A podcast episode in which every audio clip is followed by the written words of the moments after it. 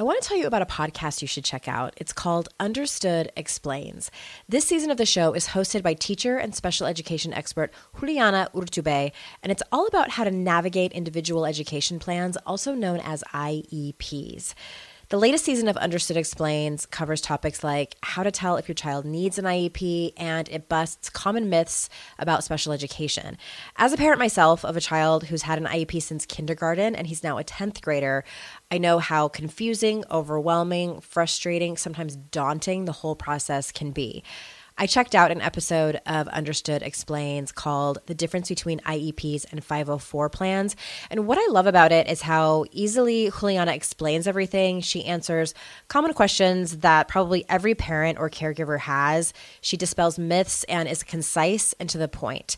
To listen to Understood Explains, search for Understood Explains in your podcast app. That's Understood Explains. And there's a direct link in the show notes if you need it. This is your Kick Ass Life podcast, episode number 241 with guest Geneen Roth. This is the Your Kick Ass Life podcast with Andrea Owen, a no BS guide to self help and badassery.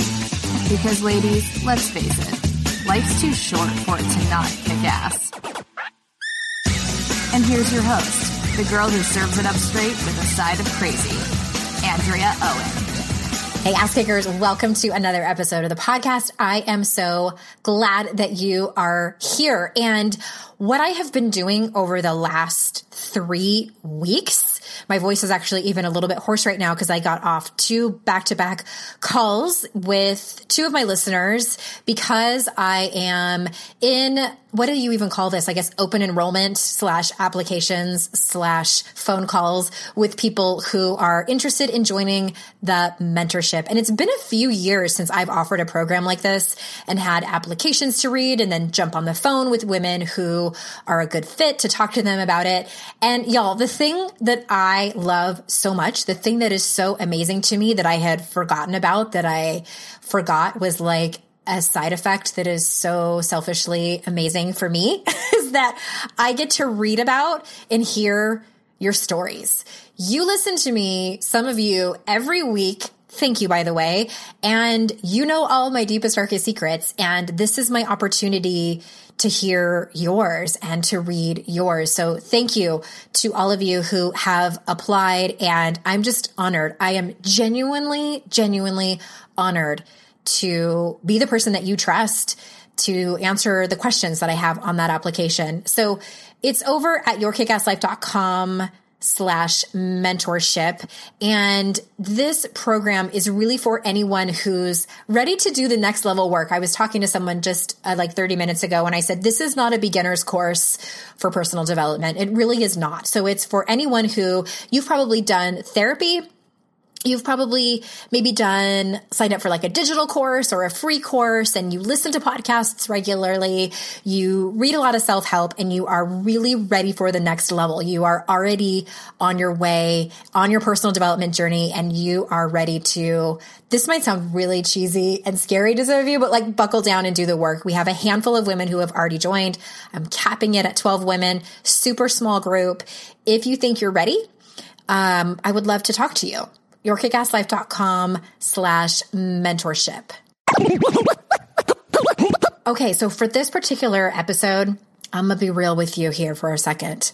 Not that I ever am not, but I was fangirling a little bit when Geneen Roth came on the podcast. I have really, really loved her work. I, the, probably the book that stood out the most to me, which you'll hear me talk about is Women, Food, and God. And Geneen is one of the pioneers in this industry. And I think that that's why I was fangirling.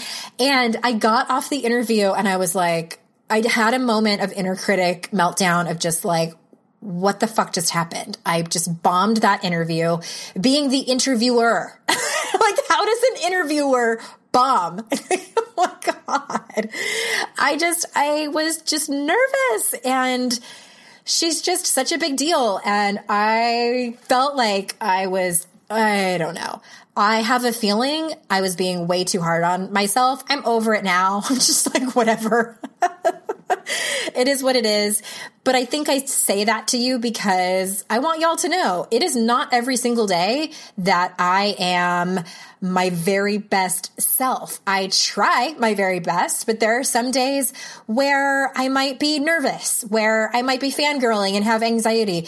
It happens to all of us. And I just want to tell you that because I always tell you guys when I struggle as well and that I saw it happen I'm like, okay, I think I'm really being too hard on myself. Well, so what? I didn't have a perfect day. I had a C plus day. Not my best work. Well, guess what else? The other nine times out of 10, it is my best work. And it's just okay. It is what it is. You probably won't even notice a difference. I don't know if anybody will. Some of you might. That's okay. Um, I don't think it's necessary for you to tell me if I sucked. So thanks anyway. But before we jump in, there might be like one or two of you who have never heard of Geneen Roth. So let me tell you a little bit about her. Geneen Roth is the author of 10 books, including the just released This Messy, Magnificent Life and the New York Times bestsellers When Food is Love, Lost and Found, and Women, Food, and God. She has been teaching groundbreaking workshops and retreats for over 30 years and has appeared on numerous national shows, including The Oprah Winfrey Show, 2020, The Today Show, Good Morning America, and The View. So without further ado, here is Geneen. Geneen, thank you so much for being here. Mm, I'm glad to be here with you. I am so excited on so many levels. I think that many of my listeners have read probably more than one of your books, and you have a brand new book out now, which I have had the honor of reading This Messy, Magnificent Life, a field guide. And I know everyone already knows this, but all these links will be in the show notes if you want to grab that. And I want to start, you know, I, I hadn't planned on doing this, but before we uh, jumped on this morning, Women, Food, and God was actually the first book that I read on this topic. And like many people, it, it was one of those books, I'm sure you've heard this before, where I was like, oh, somebody wrote about this and lives in my head and all of these thoughts and feelings. And of course, I have so many highlights, but I don't know if you do this or if anyone else listening does this, but I like to go back to self help books that I read years ago and see what I highlighted. Yes. Uh-huh. See what was going on for me there. And, and I do want to focus on, on your newer book, but I would love to um let me let me okay so i was flipping through it. You guys can probably hear me like flipping through the pages. And this is from from women food and god an unexpected path to almost everything. This also will be in the show notes. And for people who might be new to your work this is what i highlighted. On page 32, women turn to food when they are not hungry because they are hungry for something they can't name, a connection to what is beyond the corners, the, con- oh, sorry, the concerns of daily life. And then on the following page, they know that something is not quite right in their lives. And because they are not at their ideal weights, they believe that food is the problem and that dieting will fix it. And it doesn't surprise me that I highlighted that. Can you briefly speak to that? And I'm, I'm sure that that is something that you hear very often from the women you work with and the women that come to your retreats.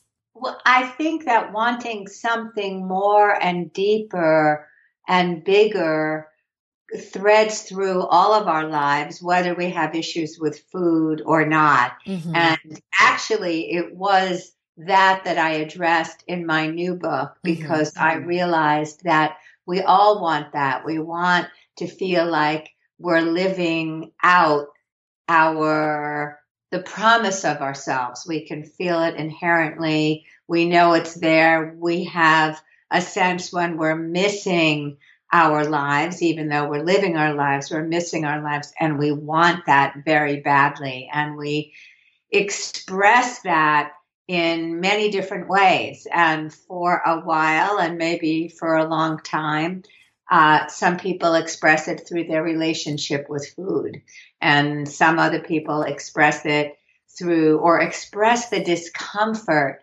of not knowing how to do that or what that is through their relationship with work, their colleagues, their mm-hmm. children, the internet, there are so many ways to distract ourselves from that knowing and from the discomfort of knowing that and not knowing what to do to actualize that, so to speak. Yes, so many so many yeses in that. And I I know that there are a lot of parallels. I have a lot of women that listen to the podcast that struggle with drinking and I, I, think there's so many parallels in your books in regards to food and drinking and some differences. But I also love how it seems, you know, in reading this messy, magnificent life, it seems that probably all of your books, but more even specifically this one, it's it shows the evolution of your own life, which is which is is neat for us to to get and and see that. And how how does this new book relate to your past books and, and even more specifically with Woman, Food and God? Yes. I started this book because I wanted to know, and usually I start every book that I've written with a question. I'm not always aware of the question when I'm starting to write. Mm-hmm. Sometimes I'm not aware of the question until I'm halfway into the book. Uh, but the question became apparent, and that is was it possible to use what I discovered in my relationship with food in the whole rest of my life because I had a hellish relationship with food and with my body for a very, very long time judgmental, shaming, self loathing, uh, up and down the scale so much, uh, always feeling fat and not good enough. And I resolved that relationship When it comes to raising kids, there's so much to consider. Things like what do we feed them? When do we feed them? How do they sleep? What does it look like to raise kind kids? How does their nervous system work? How do I keep myself calm? What are my triggers? There's so much that comes into play, and we are distilling all of that information for you at Voices of Your Village podcast, where we bring experts in the field of early childhood and education and psychology and across the board so that you don't have to comb the internet for information you get to show up and hang out and have shame free, judgment free conversations and insights into what it looks like to raise kind, empathetic, emotionally intelligent humans. I'm Alyssa Blask Campbell. I have a master's degree in early childhood education. I'm a mom of two, and I am walking this journey right alongside you doing this work. Come hang out with me at Voices of Your Village, and we can dive into real conversations with actionable tips. If you're a parent, I invite you to join us at the Mindful Mama podcast, where it's all about becoming a less irritable, more joyful parent. With sometimes hilarious and always thought provoking experts and friends, at Mindful Mama, we know that you cannot give what you do not have. And when you have calm and peace within, then you can give it to your children. I'm Hunter Clark Fields, and I can't wait to see you there. Listen in to the Mindful Mama podcast.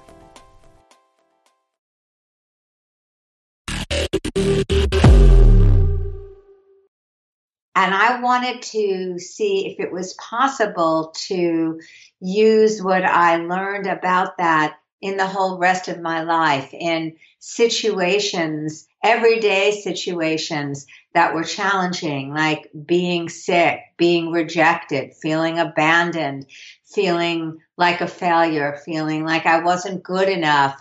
Uh, there was a chapter there where I talk about breaking my back, you know, to the, the very challenging everyday situations or the messiness of our lives, which is what the word, uh, this messy, magnificent life refers to there. All of our lives are messy. It's it's just messy on mm-hmm. this. yes, you know, that. we have human bodies and we're vulnerable and fragile no matter how powerful we feel we're vulnerable to having our hearts broken. We're vulnerable to having our bones broken. We're mm-hmm. vulnerable to getting sick. We're vulnerable to um, the grief of someone we love dying. Yes. So there's there's an inherent challenge in being human. There are also fabulous things about it, but I, I, there are challenging things about it, and I wanted to see whether it was possible to sort of meet those challenges in the same way that I met the challenge of my relationship with food, which is to say, with openness, with curiosity, with a lot of kindness, with certain tools of learning how to stay in my body, breathe, be in my body, disengage from the judgmental, shaming voice, which I call the crazy aunt in the attic. Mm-hmm. Uh, be aware of what wasn't wrong on a daily basis. Change those old, old neuro pathways or behavior patterns by focusing on the good. And since we found out that um, that's possible. It's actually possible to change the brain and actually change the way we think and therefore the way we feel. I wanted to see if that was possible. I had been in many years of therapy and also had been engaged in rigorous spiritual practice for decades, but somehow it wasn't translating to those everyday situations in my life. And so I wrote this book as a way of finding out if it if it was possible. I I love that. And I love that you you know you have a question to to to ask yourself when you when you write a book and again so many yeses in that. I think that to me to live is to be vulnerable. To, yes. And, and I always say too, it's like you want to pull all your skeletons out of the closet, get in a relationship with someone, whether that's a deep female friendship or a romantic partnership. that's, right. oh yeah, that'll kick your butt. And I also, I recorded two podcast episodes. I will throw those in the show notes for everybody listening. A friend of mine came on and we just had, it was not like a We Are the Experts episode. It was here's an honest conversation between two women regarding diet culture. And my friend had recently come to a big epiphany about her own struggles with food and weight and size. And I had been on the journey I've been on it for about eight years. And to be honest with you, sort of more quietly, it was, it was not an open conversation. I, and I had just sort of realized it when I was talking to my friend and she was sort of like, why haven't we had this conversation before? And I said, because I knew that you weren't ready. And it was interesting to me to realize how quiet I had been in my own journey on it. But what made me think of it is that you said the word curiosity. And for me, it was, I took about a two year break from exercising because I have a fitness background. Uh, I have a degree in exercise physiology. I, that was my love and passion. And I could not ever remember a time exercising without the sole purpose, the number one goal was to change the size of my body. And I decided I was done doing that. And if it meant that I just stopped for a while, so be it. And what I did was I came at it from a place of curiosity. I just took a step back as the weight started to come on my body. I just got curious about it and threw myself into self compassion. I love that you call your inner critic the crazy aunt in the attic. I just, I just was sort of like, I mean, for the sake of sounding really strange, it's like I took a step back and was looking at it from another lens and just got fiercely curious about it. And it was so much easier than fighting against it. And I am back to exercising and for the first time in my life and can honestly say I am exercising to take care of myself. Yeah. And it was um I mean, I'll probably get emotional if I talk too much about it, but it was all of that to say it was everything that you were just talking about. It was fear, self-compassion and curiosity and and I also want to ask you about meditation because you mentioned that you're a meditation failure. I too as well have struggled with that. So tell us what you mean by that and what do you have any tips? Selfishly asking the question, but I think a, a lot of my listeners tend to be um they're you know they tend to be overachievers and all up in their head. So what can you what can you teach us about that? Well, for me, what I mean by that is that I could manage at times to sit quietly. I've been on many meditation retreats where uh, they were silent and we sat and or walked for 45 minutes at a time 15 hours a day and there were lovely breakthroughs but when i got home they didn't integrate into the rest of my life oh. and so i wanted to find a meditation, so to speak, um, that that could integrate, would integrate, that would affect how I lived my life, not just for the half an hour mm-hmm. that I was sitting on a cushion. That's what I mean by that. And then there were, of course, many moments where I was sitting on a cushion where I too was an overachiever, felt like I was supposed to be not having any thoughts and I would be over, my mind would be overrun by thoughts. And uh, so I felt like a failure in that regard as well, that I wasn't achieving the good meditator badge. And uh, so I was feeling more like a failure, which of course is not the point of meditation. Right. The point of meditation is really to get to know your mind and to witness the onrush of thoughts and to see this space in which those thoughts are happening in, to see that there's something that is always spacious, regardless of how crowded your mind might feel. The only reason you can notice your thoughts is because there's something there that isn't thinking, you know, like mm-hmm. a room. If there if a room didn't have space in it, you wouldn't be able to see the furniture. If all there was in a room was one giant couch, the whole thing would be a giant couch. It yeah. wouldn't be a room, it would be a couch. So that's how it is with thinking. There's got to be something besides your thoughts. And the point of meditation is to actually see the space, feel the space, and see that you are that space. But that was not happening for me.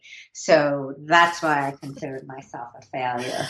Same. I, I, what I have done now is I just whatever happens when I meditate, I don't judge it. And I used to be voting on it and grading it and and I have found that to be so helpful that it just it is what it is. When I notice that I'm flooded with thoughts, I just quietly I, I like to imagine I do the same thing when I have insomnia. I imagine me putting all of the thoughts that are just making me not sleep, I put them in drawers in my mind and I close the drawers I don't know. It helps me sleep.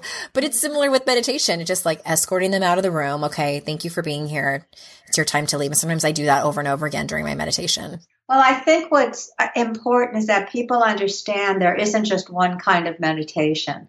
There isn't meditation can also be any activity that you do that brings you into the present moment. So for some people, sitting on a cushion is not and will never be it. Mm-hmm.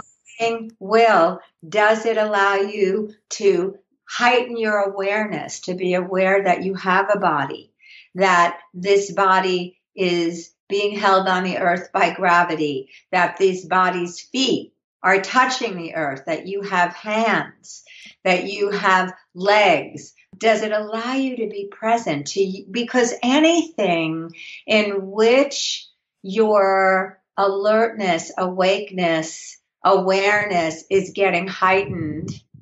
And the thoughts, therefore, go into the background, moving if you're really aware of the feeling of your feet on the ground, of the movement of your legs and your breath. That also is a meditation. So the meditation has been defined a little too narrowly, in my opinion.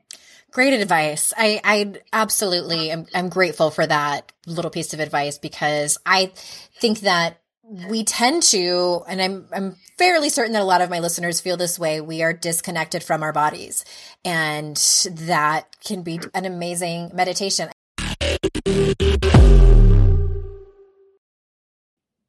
Feel like you're the martyr in your family? You're not alone. Hey, this is Joanne and Brie, and we're from the No Guilt Mom podcast. Brie, we talk to a lot of moms. Yeah, we sure do. And if you're a mom who has a to-do list that is so massive that you get overwhelmed and you shut down, or if you fall into the habit of doing everything for everyone and don't know how to change it, we can help you become a no guilt mom. We're going to take you from family martyr to family model. That's role model, so that you role model the behavior that you want to see out of your kids. You're going to go from being tired and overwhelmed to energized and guilt free. Every week, you'll get actionable strategies that you can implement right away from the experts that we interview and from us. We also have a whole lot of fun, so check out the No Guilt Mom podcast everywhere you listen to your favorite shows.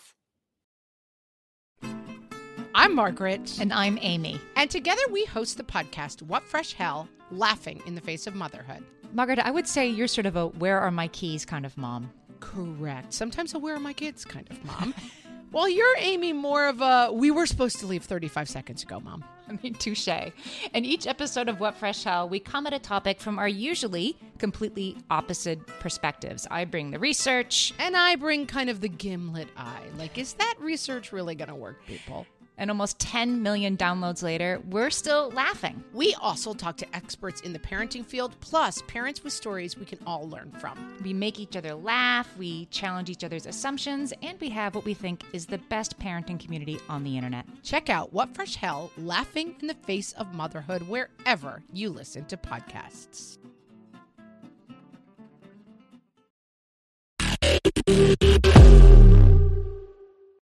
I also want to circle back to what you said about the crazy aunt in the attic because we talk a lot about the inner critic here. I give all kinds of tips and have a, a course on it and everything. But I love when guests come on and tell me their own tips and I and, and different names for it. And so can you, in your own words, tell us what that is and how do you teach people to deal with it? Yes, well, everybody's got one of these voices. Every single person who has lived beyond the age of four years old Mhm. has a voice because it's a developmental necessity. We all need to learn how to be amongst other people, how not to throw food on the wall, how not to bite people's hands, how to say please and thank you, and uh, not throw tantrums in public like that. Mhm. And do that by internalizing external uh, authority voices. That's how we do it. We're taught to do it, and that that coagulation of voices becomes the superego, or what I call the crazy aunt in the attic and women, food, and God. I called it the GPS from the Twilight Zone uh, because it is adaptive at the beginning and we need that when we're kids, but it has now become maladaptive. What happens is that voice functions to keep us small, to keep us from growing, to keep us obeying the status quo. And so uh, the, the hard part of that voice being so active in all of us and there is a whole chapter in this messy, magnificent life about this. It's called Hoodwinked by Suffering, um, because this has really been something that has been a challenge for me to work with, and I'm continuing to work with it. I don't feel like that I've arrived in any sense, No. although what I consider growth is that now it comes up, I recognize it, and most of the time I don't get involved in it. But it's not that it doesn't come up. And so most of for most of us what happens is that when we start growing, when we start feeling bigger, I'm not talking about size-wise, I'm talking about more powerful. Mm-hmm. That voice comes in and squashes us down because now we're going against the status quo. And the purpose of that voice is to keep us within certain rigid limits. And, and so unless we name and work with that voice and disengage from it, any kind of change isn't possible. So it's important to name it. And mostly it's important for us to see that for the most part, unless we've really worked with it, we are identified with that voice. We listen to that voice. We Mhm. believe that voice. Think that voice is telling the truth. And until we can disengage from that voice and understand that that voice is not our friend and understand that we need to separate from it, really separate from it, then um, no change is possible. And how that happens is is by recognition. You know, I, I often say that seeing is freeing. So yes, we do a lot of work with disengaging from that voice in my retreats. We, you know, we spend a couple of days, or I should say, a couple of sessions learning how to disengage, naming it, saying no to it, using humor to disengage from it, um, any number of things that different methods work for different people. But the most important one is to name it, to see it, to recognize that it's not our friend. And I just did this last week with a group of people that I worked with, a couple of hundred women. And I just for a couple of hours, I was I was spending the afternoon with them, and I had asked them to write down ten criticisms they'd made about themselves since they'd walked in the door. and um, there were many of them. And then I asked one of them to say it in the say it out loud, share it with the group in the voice that she talked to herself in. And that voice is so shaming. Mm-hmm. And if we believe, and that voice will say things like, I can't believe you didn't wash your hair today.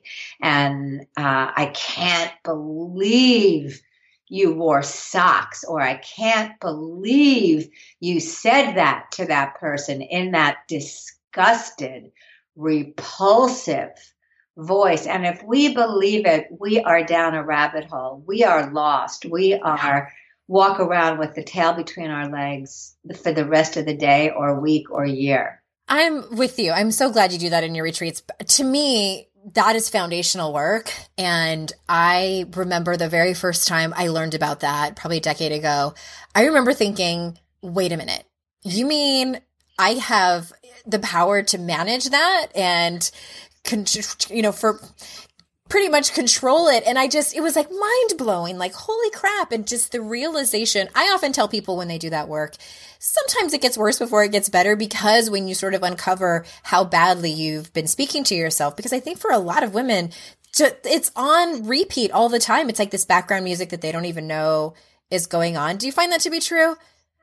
Yes, I've noticed that in myself. Yeah notice that unless I'm really, really careful, and it can happen for many people in the simplest things, you notice somebody else's, you're looking at your Instagram account. Yeah. I knew you were talking about social media.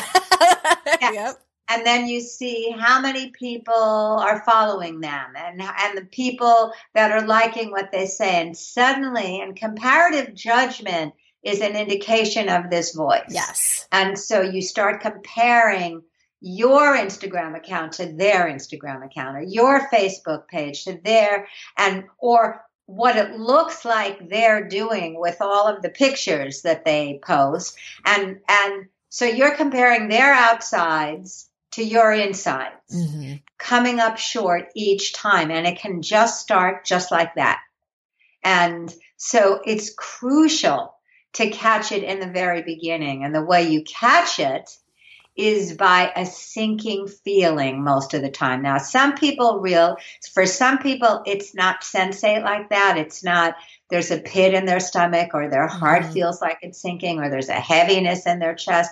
Some people feel small and collapsed and paralyzed. Other people feel it as a sinking feeling. But if you catch it at the very beginning, that's your i mean of course you can catch it at any place along the spectrum but you can stop it in its tracks the sooner you see it the sooner you stop it. Yes.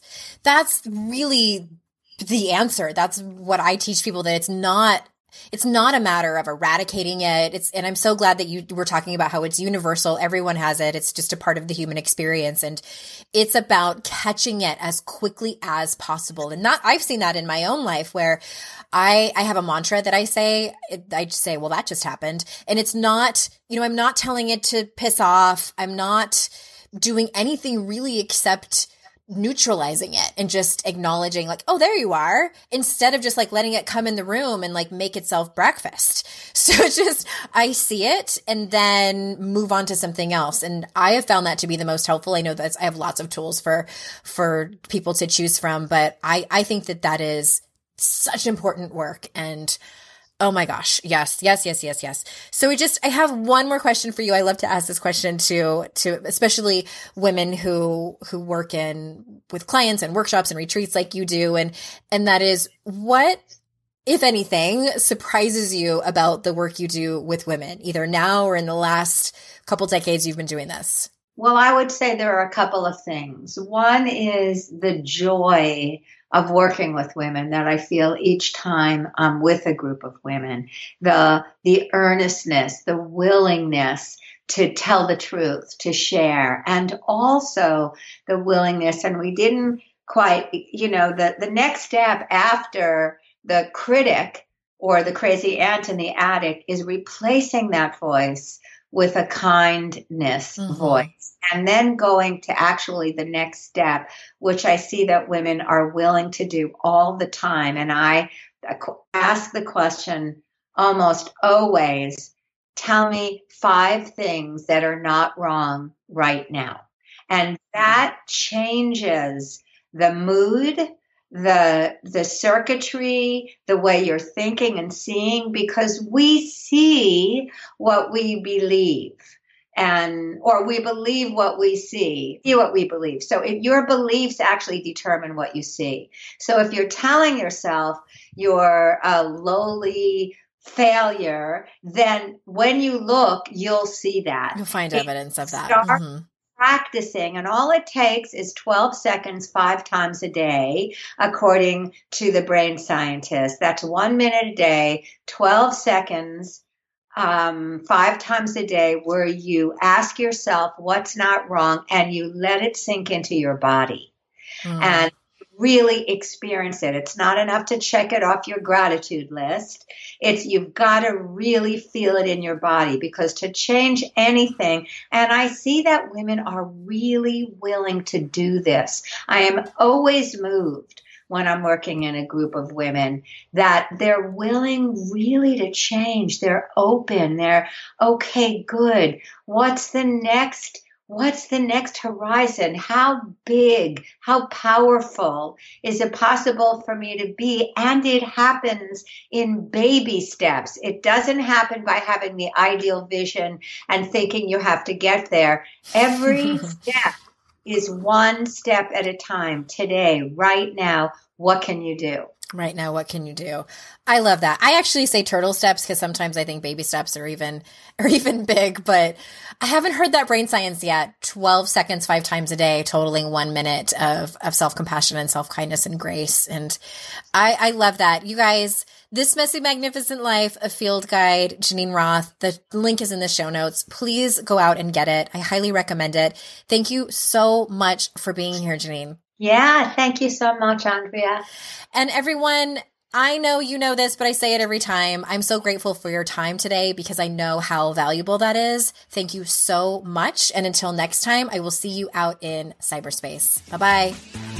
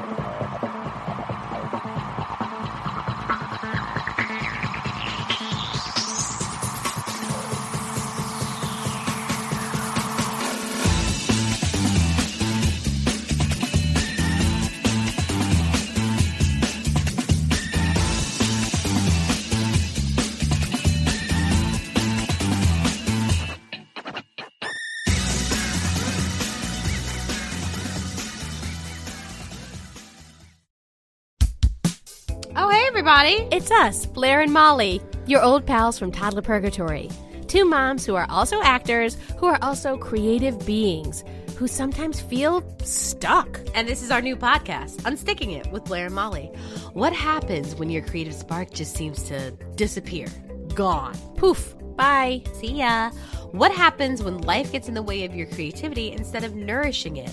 That's what happened to Molly and me. We felt like the thing that drove us creatively stopped working and impending doom had in fact impended. Totally. So we decided to do something about it. And that was steal ideas about getting unstuck from the most creative people we can find. We talk to guests about how to break through the mucky, gluey, sticky wall that can get between you and your creativity.